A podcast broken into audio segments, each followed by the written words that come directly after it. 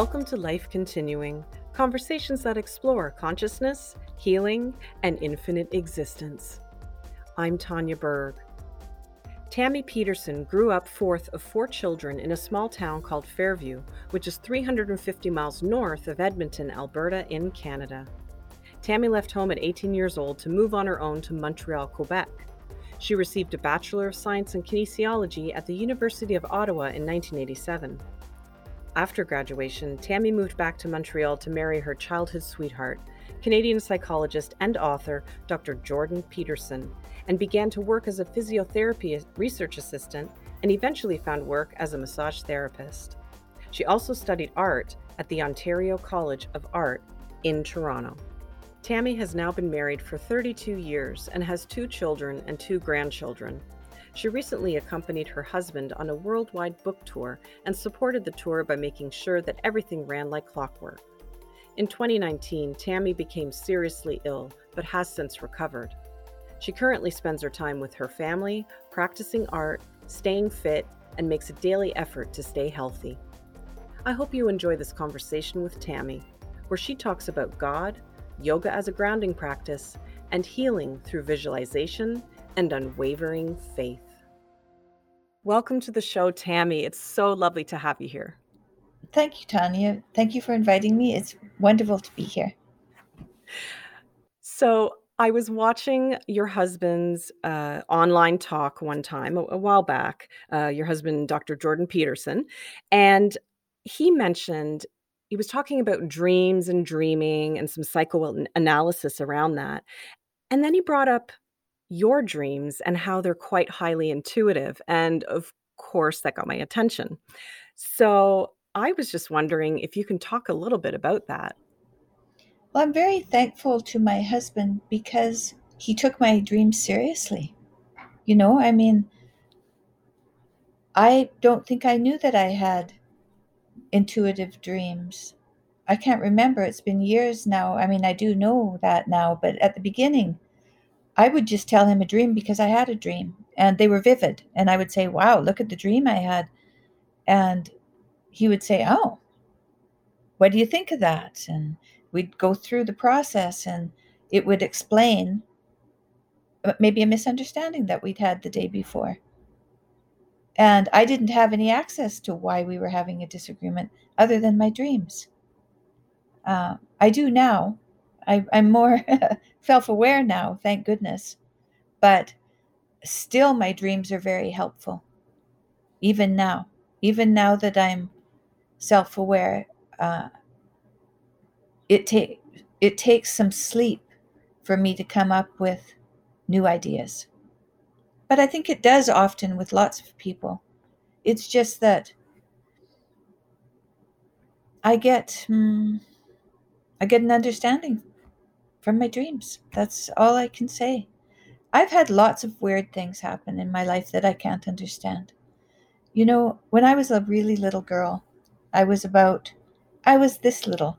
So I was driving with my mom and dad, and I was standing on the hump in the middle of the back seat, you know, on the floor, and had my hands on the back of the seats. Right. But before I have seatbelts. So I wasn't very big. And we were driving down the highway, and maybe I was just watching very carefully, but there was a big truck in front of us and it was layered with um, plywood and they were all strapped on. And this is in Alberta where there's a lot of pulp and paper, you know, so you do see a lot of big trucks on the road with with different kinds of paper or wood. And uh, I just I said to my dad, "What would happen, Dad, if the strings came loose and the wood came off the truck. And he said, it would come through the windshield and cut off all our heads. And the strings came loose and the wood came off the truck. And my dad slammed on the brakes and I could smell rubber because we stopped and he was paying he was watching, he was looking. So he saw it happen. And the wood came off, but it went beside the car. And we stopped and we and then we continued on and we didn't say anything. And I said to myself, I'm not saying anything anymore. That was too much for me. You know, it was, I, it, it scared me. obviously, I think it scared us all, but we never spoke about it. Wow. Wow. Yeah. Wow. So it happened right after you said it or or Right minutes after, as right I was like, yes, you know, like immediately, immediately after I said it. So you were obviously very tuned in at a young age and Well, you know, maybe I saw something coming loose, but I doubt it. I mean, it was a big truck. I couldn't Mhm. really see what was going on except for there was a lot of wood and and it was strapped down. But my understanding of wood being strapped down even at that age could must have been very I mean, how would I even know that? Sure, exactly. Right? Sure. Weird. So Mhm. yeah. So did anything like that happen as you got a bit older, um, in your adolescence, teenage years that you can think of? Well, I had, uh I went skiing when I was 16, 17. My dad took us all to Sunshine, uh, in the Rocky Mountains, beautiful place, for Christmas. And so we were skiing the slopes, and there was one slope that you came down, um, and at the bottom there would be quite a horizontal piece, and you'd have to trudge to the you know, so you wanted to go down fast so that you could glide through all of that. And I went down with my sister. She was ahead of me. I heard her go over a rise and then scream. I came over the rise and I saw a big rock, and it was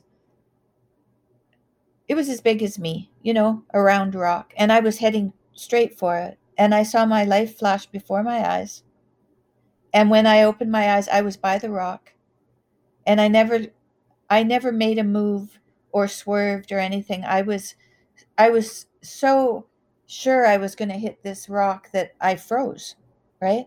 But I got by the rock. I didn't go back and look to see how I, I just wasn't that aware, you know. But I saw my life go.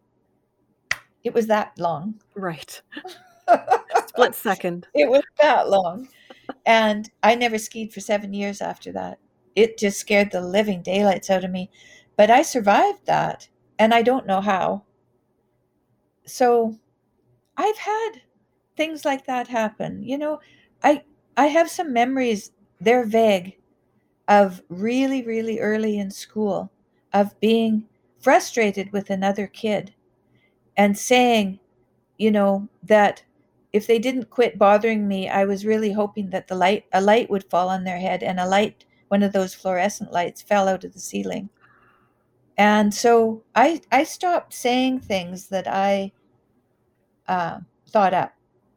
Right. Well, obviously, you're highly connected and highly intuitive, maybe from birth. Yeah, I think maybe from birth. Yeah, that's what it Yeah. sounds like to me anyways. Now, you also mentioned that you've been doing yoga since a young age as well. Mhm. And my my aunt, my mom's older sister, she was a school teacher, and her kids were the same age as me, and I was the youngest in my family. And my 3 siblings are 5, 7, and 8 years older than me. So when I was a little, I was much smaller than them, and my cousins were the same age. So I spent we would go 5 hours south to where my aunt lived, and I spent my summers with them, and I spent summer holidays with them sometimes. She was my godmother. I was very close to that family. And when I was 13, I was there for the summer. We were gonna tear down the pig barn and learn yoga. And so every morning we did hatha yoga, and every afternoon we tore down the pig barn. And at the end, she gave me a book, yoga book, and I went home with it, which was 6 hours, three, five, six hours north. And I did yoga every day after that. I was 13 years old, and thank goodness because it was the one very solid thing I had that would be um, a guiding light for me every day. Because I would come home sometimes. You know, I grew up in the Wild West. I grew up in I graduated in 1979, which was at the height of alcohol and drug use in Canada. And we had a lot of oil money, so there was a lot of money and a lot of drugs and a lot of crime where I grew up. It wasn't like the place when I was little, but when I was a teenager, it was oh, it was much wilder. And so and I took part in all of that wildness, that's for sure.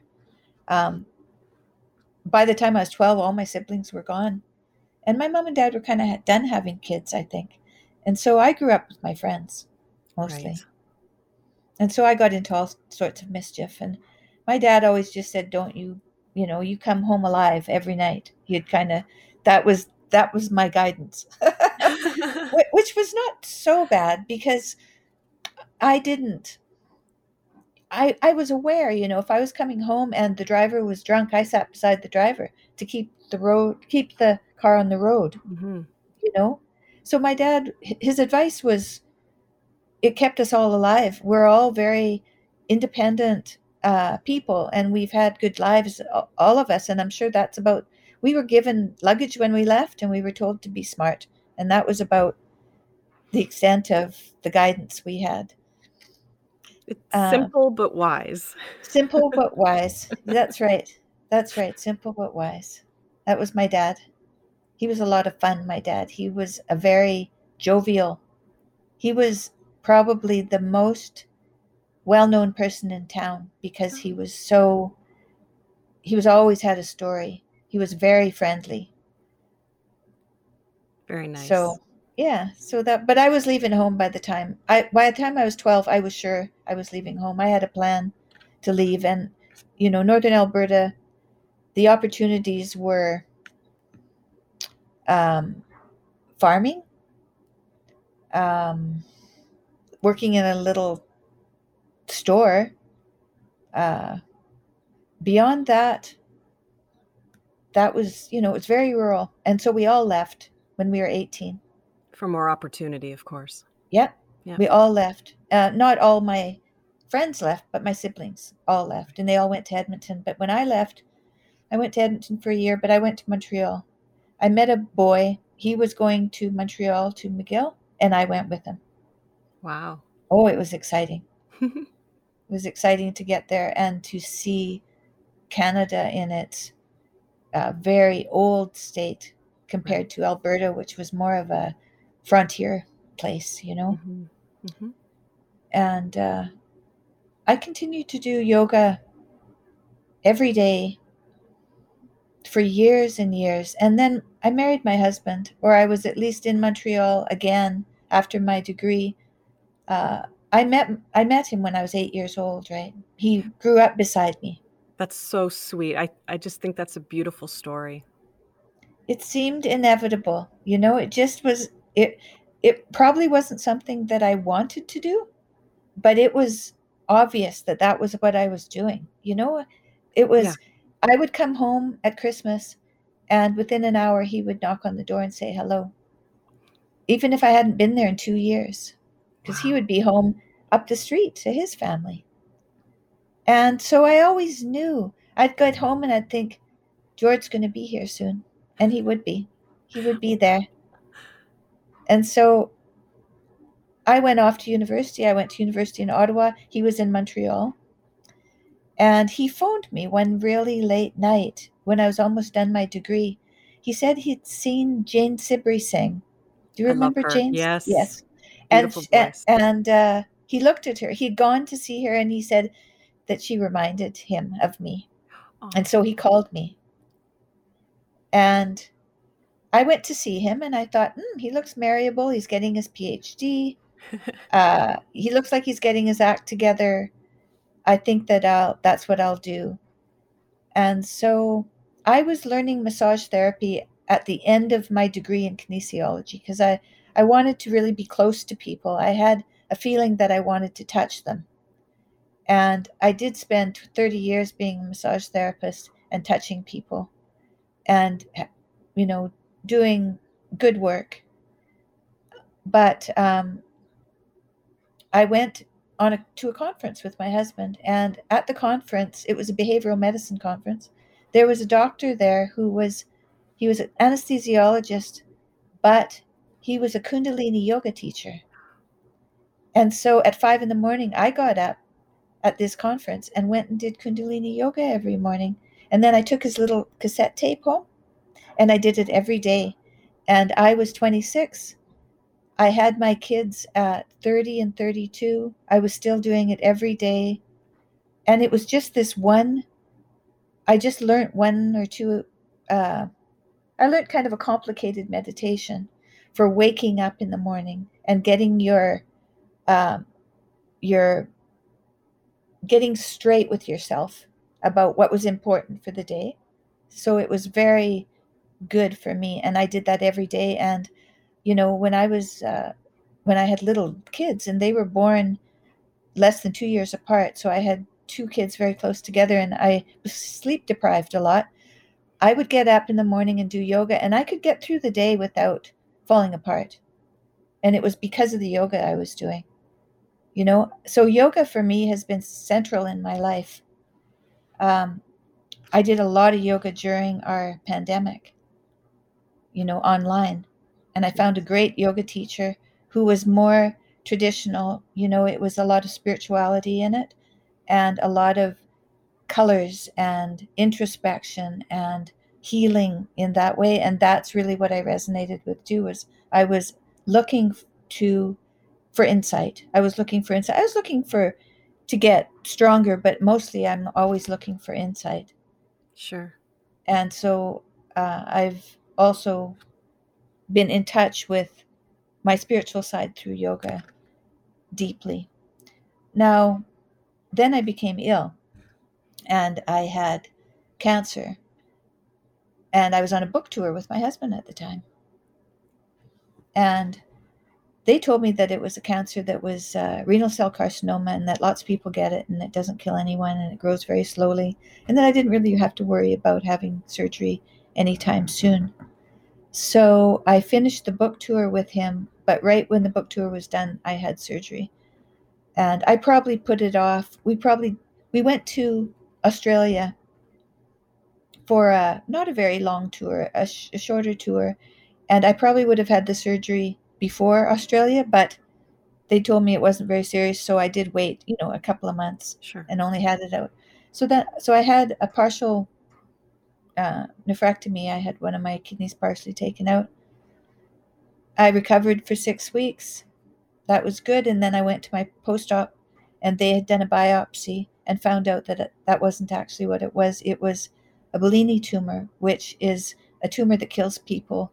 And it kills them so quickly that they don't have any research on it because they have no science uh, to know how to treat it. So I didn't just go to Toronto, I went to MD Anderson in Houston and I went to uh, San Francisco Hospital.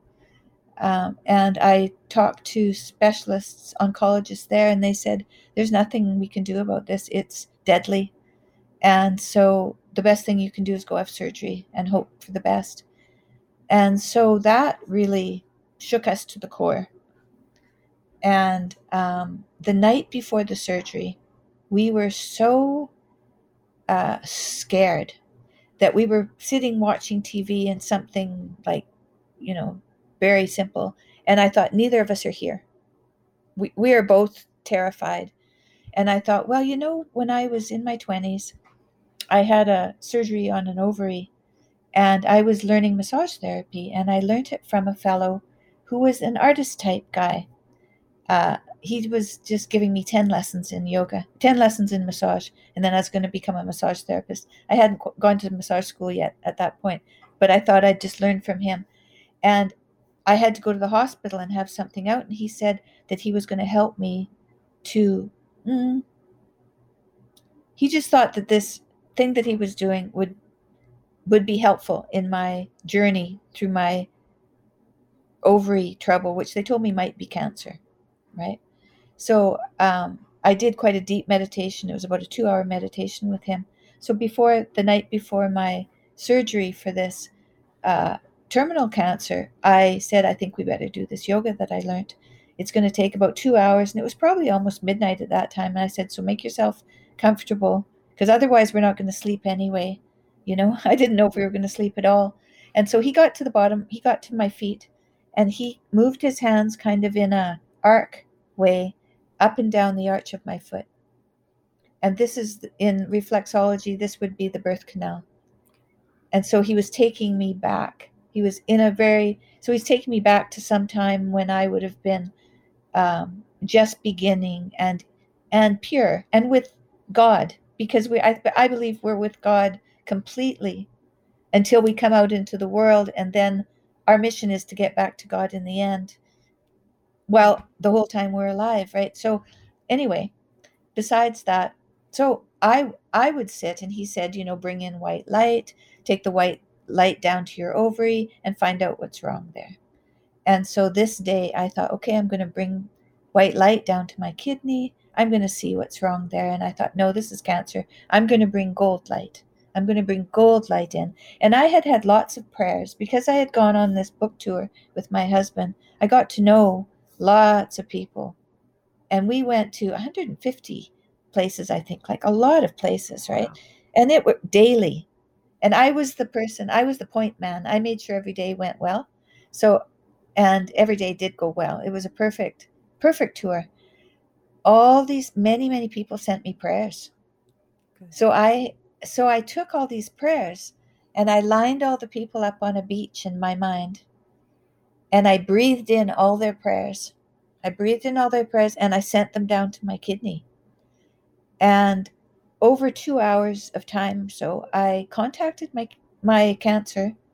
And what it looked like was cells that had turned the other way like a black hole.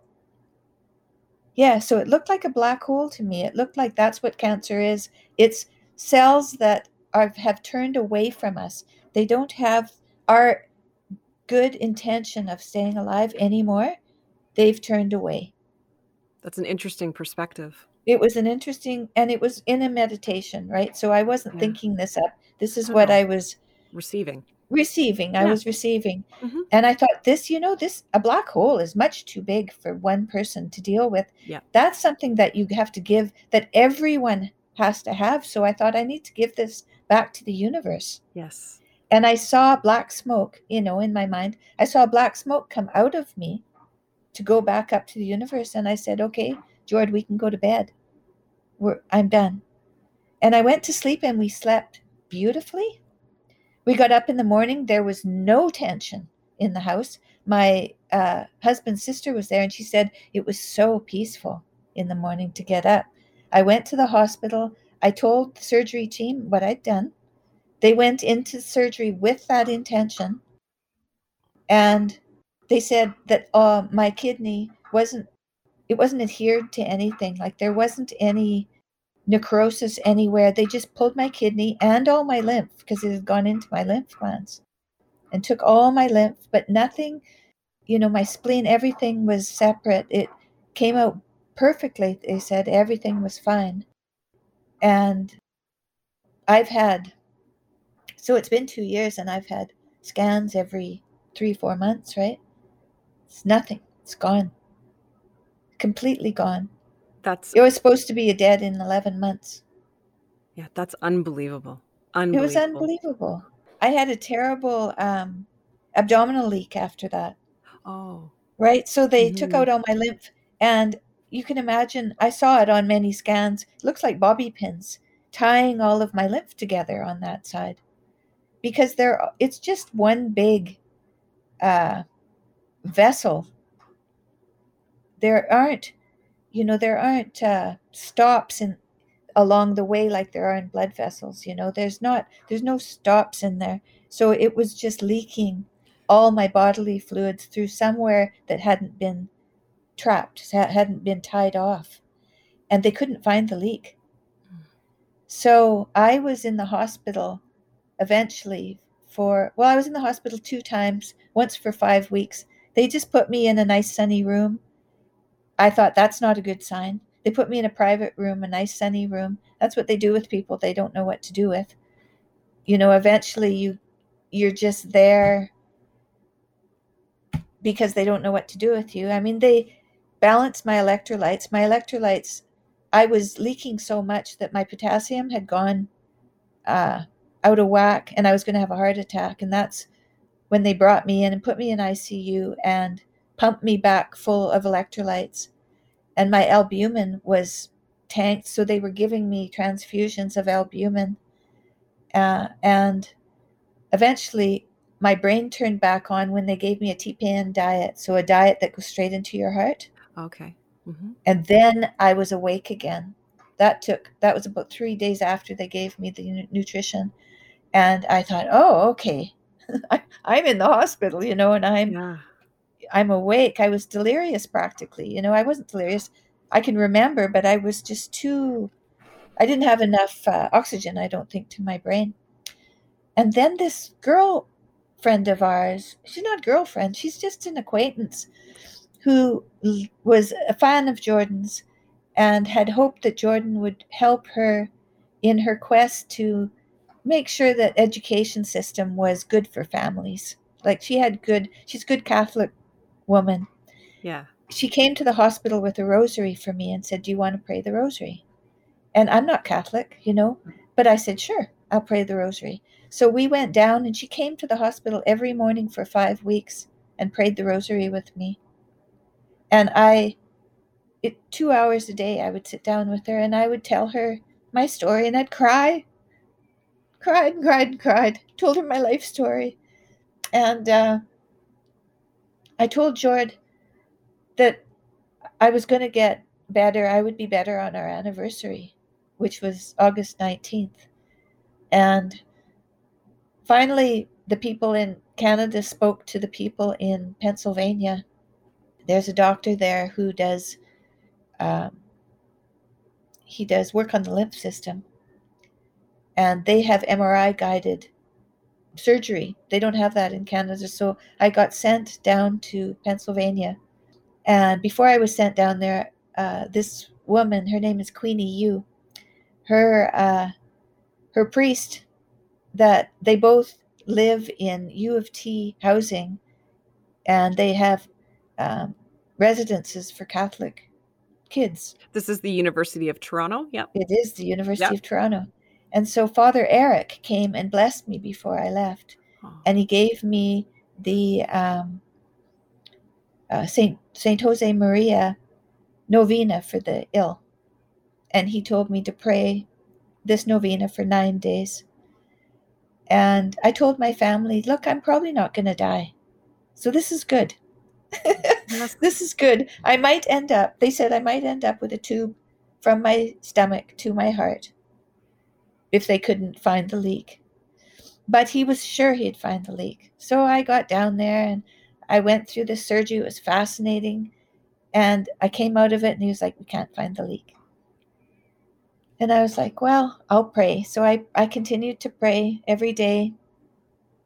And I had great faith by this time. Really, I did. I had great faith. I was peaceful. I um I knew that God had me. Whatever was going to happen was going to happen because he was in control. I wasn't in control anymore, which is really my greatest lesson from all of this Mhm. was that we're not in control, Yeah. that God is in control. And I didn't know that before my cancer. Anyway, we were down there for five days and they didn't find the leak. And so they said, Well, we're not going to give up on you. We'll do more and more invasive things. So the first thing they did was they just put tiny little, they put poppy seed oil and dye and they poked around and tried to find the leak. But they couldn't find the leak. What's the poppy seed oil for? The poppy seed oil carries the dye. oh, Yeah, I didn't know that. I know. You know, you know, we think of medicine as this very uh, scientific thing, hmm but poppy seed oil, I know. right? Natural. Yes. Natural. Yeah, so there is some of that still in our system. yes. But these guys who work in um, the lymph system, they are magicians, these guys, because lymph is like a spider web inside you. hmm It is nothing. It's not a blood vessel. It's like a spider web. And if you've ever seen a spider web, they're made of nothing. And here they were going looking, looking for somewhere in there where and they were hoping that they inject the dye, they would be a plume. They could see it on the screen, Okay. but they couldn't see it. So I was in my bed and I could go outside and have, and I was starting to eat. And the only thing I could eat was no fat. So I was eating no fat things. And uh, I hadn't eaten in like five weeks. The first thing I had was an orange and some eggs at the hospital, and they were the best thing I've ever eaten. For one thing, right? Oh, I have pictures of myself smiling in my bedroom. I was so cold, right? Because I had no body fat. I had gone down to a skeletal frame. I took pictures of it. I lost my breasts, my bottom, uh, my uh, shoulder blades stuck out on my back. All my ribs were showing. My cheeks were gone. Like I was just down to the basic being alive, just basically being alive. Uh, it was quite a harrowing experience, but my th- my faith was holding me really in a good place, and uh, they told me that now and then the poppy seed oil will irritate the system, and sometimes they'll they'll close. Sometimes these leaks will close. Oh, all like with the help of the poppy seed oil. All on their own. All and so own. after five days of praying, we looked at the. I had a little bag, right, that looked like a urine bag that mm-hmm. would be just your body fluids. And uh, if you eat some fat and it comes out in the body bag, that means you still have a leak in your lymph system. If it's clear, then it means it's just body fluid. And so they told me, you know, you're going to have to eat some fat because otherwise we don't know whether we have to do surgery on Monday again. This was Thursday, I think. And so I saw I thought, what the heck? I might as well eat some fat. So let's eat some fat. So I ate some eggs with the yolks and everything and the next day they didn't know I'd eaten anything. The next day the doctor and nurse came and they said, "You know you're going to have to eat some fat. We have to find out." I said, "Well, I ate some last night." Oh, they said, Well, that surprises us. Okay, so let's see the bag. So I pulled the bag up and there's no fat in the bag. And they said, Oh my God, you're better. You're you've healed on your own. And you know what day it was? It was my anniversary that day. Are you kidding? Oh my I'm gosh. Kidding. I'm not kidding. it was my anniversary. What a yeah. miracle. What a miracle. Yeah, that's what Queenie said. That's a miracle, Tammy, she said. Wow. Oh my gosh, I'm getting goosebumps. Uh-huh. So I don't know. I don't know. That's how it went. And so I just went in, they pulled out all the plugs, and in half an hour I was out of the hospital. And over a month or so I began to gain some weight and get my strength back. Mm-hmm. And they would call me.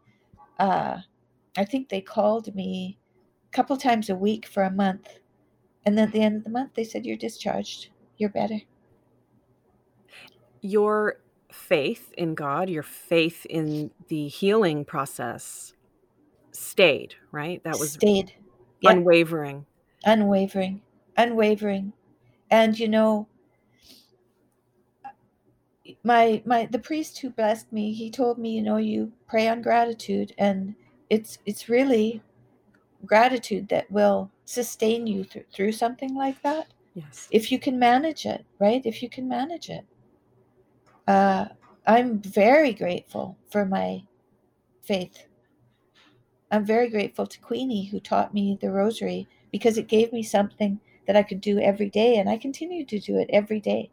Right. Well, not every day. Sometimes life gets in the way, and sure. uh, I don't get it done. But it is my practice to pray and then to do about 15 minutes of mindful meditation in the morning every morning to set my uh to get me you know i don't always do my kundalini yoga i'm going to start doing it again like my life is just coming back to a more normal and it's not even that normal i mean i've been here with my husband now since december and he's been suffering like i've never seen anybody suffer for so many years I mean, for so many months. Well, it's been years, it's been a couple of years. But he seems to be getting better. Time. He does. He yeah. does. And uh, my faith has been sustaining for him. I know that he says that he watches you and learns from you, and he watches what you're doing with regards to your spirituality and your faith. Yeah. Yeah, he did. He does. He still does. Yeah. Yeah. It's so interesting too because you seem to uh, pull from all different traditions. You have a very eclectic mix of faith and practice from yoga, Mhm. kundalini, meditation, Catholicism, and you're you're bringing it all together. And some people feel a little more aligned with one path, but you're pulling from many paths. Do you think it's necessary to have one path or many paths? Do you think it just all leads to the same place? I think whatever works for you will, you know, will work. Uh, but you have to be you have to be devoted Right. for this to be like this. I mean, this is a this is a 24 hour every day giving myself to God uh, regime that I'm Right. in now, you know. But the rosary is very interesting because I've done so much work in yoga and meditation. The rosary is with the breath, you know. The rosary, the the chanting of the rosary is with the breath. And that's part of it's it's the breath really where God is. You know, God is in the breath. He's between the words as uh Eckhart Tolle says he's between the words, which I wondered, what the heck is that guy talking about? But now I understand it's it is between the words. It's in the breath that you can uh, hear God if Yes. you're if you want to listen. Yes. And so in the rosary, although you are chanting, um, after the rosary, you have to have that meditation because you have to listen to God afterwards so that you can spend your day and notice the miracles because they come all day. Yes. The spirit the, the, the miracles just continue all day. And uh and I have lessons every day, you know. I like I ask God in the morning, what do you have for me? And and right away sometimes I'm given a challenge. And I think, "Oh, okay, that's what I have to do." All right. Thank you, God. You know. So how does it come to you? Uh, is it a visual? Is it more just words, uh, thoughts? How does it reach you? it comes to me in with my interaction with other people. Oh, okay. Those are that there that's where the miracles come from are my interactions in my daily life. Do people reflect to you what you need to work on? That kind of idea? Yes, Mm, exactly. like a mirror. Yes. Yeah. Yeah, well God presents people to us that we probably find frustrating, but in that frustration is a, a jewel Right. in of learning, right? I love that. Mhm. I love how you said that. It what is. I'm sure of it now because it happens to me all the time.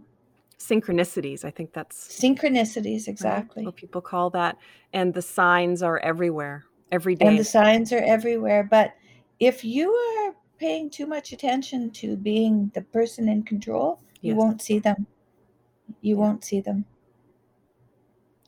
I had questions sometimes if the signs are only, you know, there's only half of them available, that only some of them mean something. But then the more I talk to people and then the more I try to pay attention, I do see they're in everything, like you just said. They really are. And yes, we have to get out of our own way. So it's stepping aside from the analytical thinking hmm and just be the receiver.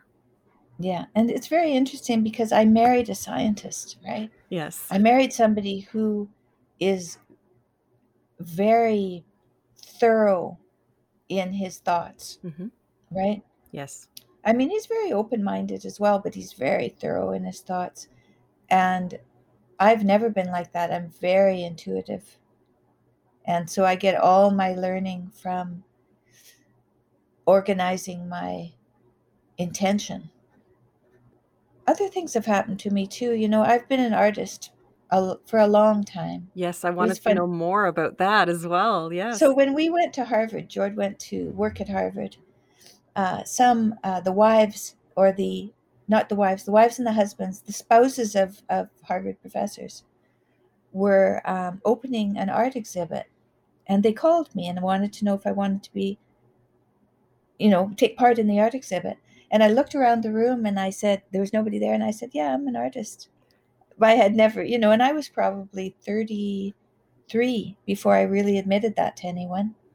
and if you talk to artists, lots of artists don't admit they're artists. It's a it's such a burden to be an artist. It's it's a gift, but it's a burden because it's really difficult. Being an artist is I mean it's joyful. When I'm involved in life drawing or if I'm involved in learning a new technique in painting, uh, it's exciting, but it's exhausting. And in order to go out, say, and set up your easel and look at the landscape and see what's there and, and then have the tools to put it on paper, man, that's a big un- undertaking. Mm-hmm. Um, and I was blocked from doing all of that for quite a long time. My self-talk wasn't wasn't conducive to getting a lot done in my artwork. And with paying attention to my self-talk, one day I was walking by my desk that I'd set up so that I had a place to do art. And I heard this little voice say no when I when I was going towards my desk.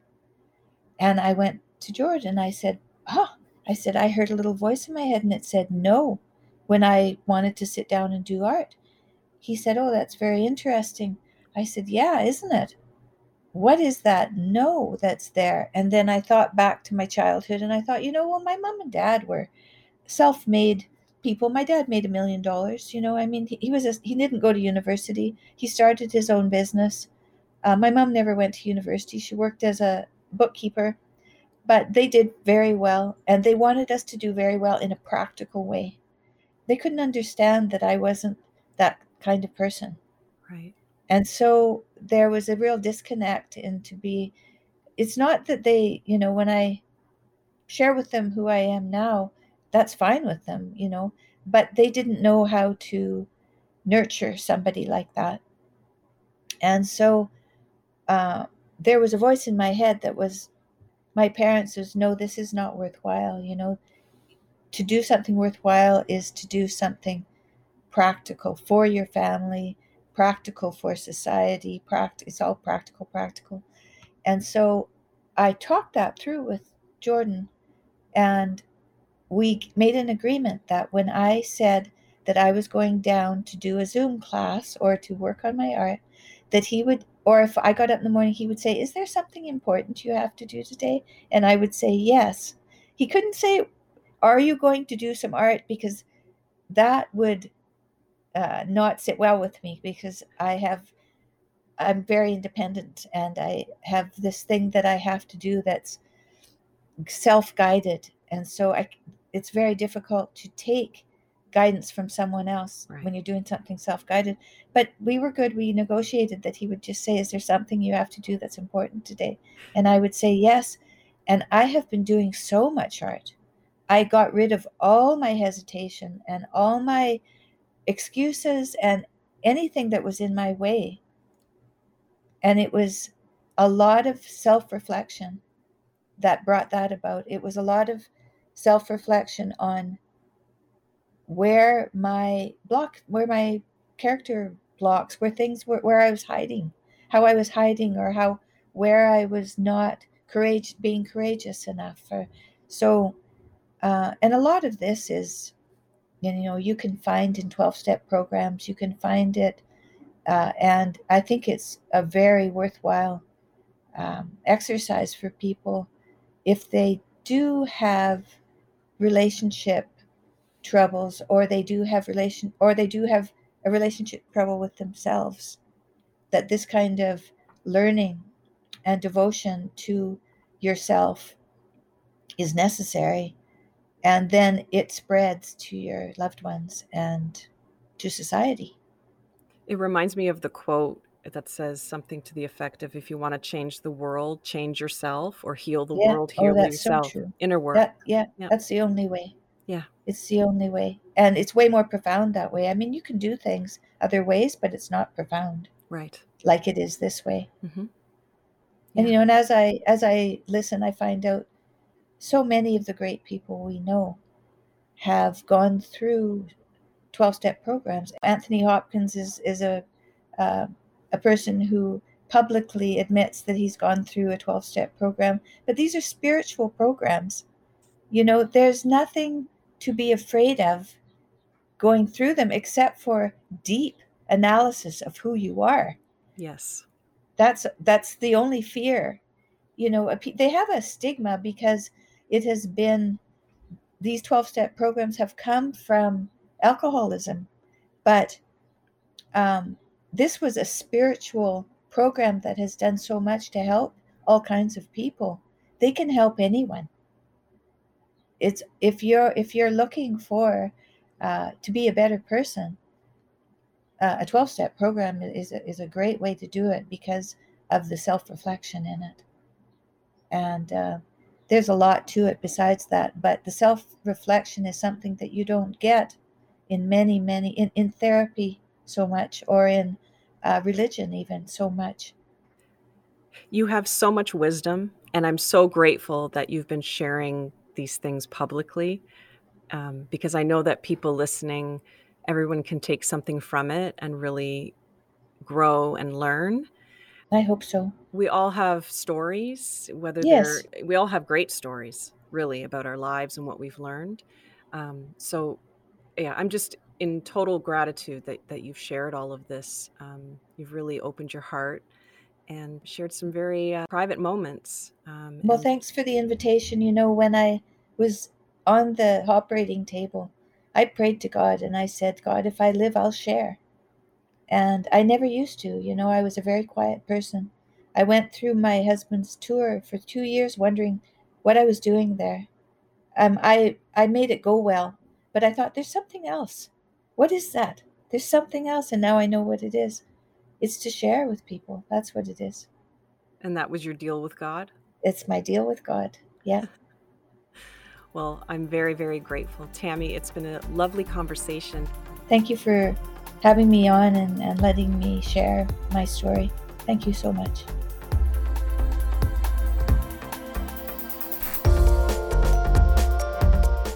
Thanks for listening to Life Continuing, and a special thanks to Tammy Peterson. The advisor to the show is Amanda Capito. The music for this podcast was composed by Richard Farron. I'm your host, Tanya Berg. Make sure to subscribe to the show wherever you listen to your podcasts and follow on Instagram at Life Continuing Podcast. And do join me next time where we'll continue this conversation about life continuing.